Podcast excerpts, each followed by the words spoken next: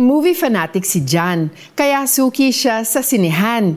Minsan, sa climax ng movie, dumaan ang kanyang misis at naapakan nito ang paa ni John. Nagsorry ito at sinagot siya ni John ng, Okay lang, just be careful next time. Nang makalampas ito, isang teenager naman ang sumunod sa kanya. Nagalit si John at pinagsisigawan nito ng wala kang respeto sa ibang taong nanunood. Naiyak ang dalagita sa ginawa ni John, hindi lamang sa hiyang inabot niya, kundi dahil palabas sana siya ng sinihan dahil sa pag-aalala sa lolo niyang isinugod sa ospital. Madali para sa atin ang pagpasensyahan ang mga taong malalapit sa atin. Pero kapag strangers na, kahit valid pa ang reasons nila, nag-iiba na ang usapan. Para bang sumasabog agad ang fuse natin kapag hindi natin nagustuhan kung paano sila kumikilos.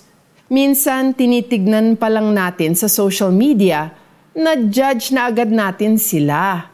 Pero paano kung ikaw iyong na-judge? Hindi ba masakit marinig iyong mga harsh words thrown at you? Kaya napakahalaga ng gentleness, a fruit of the Spirit. Ganito ang ginawa ni Jesus sa John 8 verses 1 to 11 kung saan dinala ng mga Pharisees sa kanya ang isang babaeng nahuling nangangalunya. Nilabag daw nito ang law of Moses and they should stone her. Yes, she may have sinned, but Jesus responded with gentleness and told her to go and sin no more. And this gentleness from the Lord is still being offered to us today.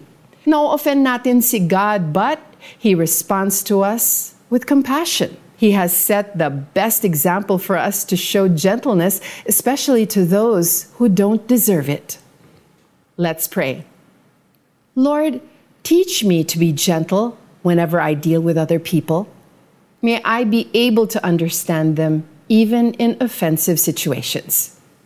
Here's our application think of someone you may have judged recently and send them a message of kindness today.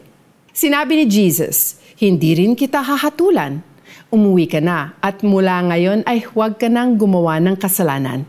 John 8 verse 11. I'm Joyce Burton Titular and I hope you are blessed by today's devotional.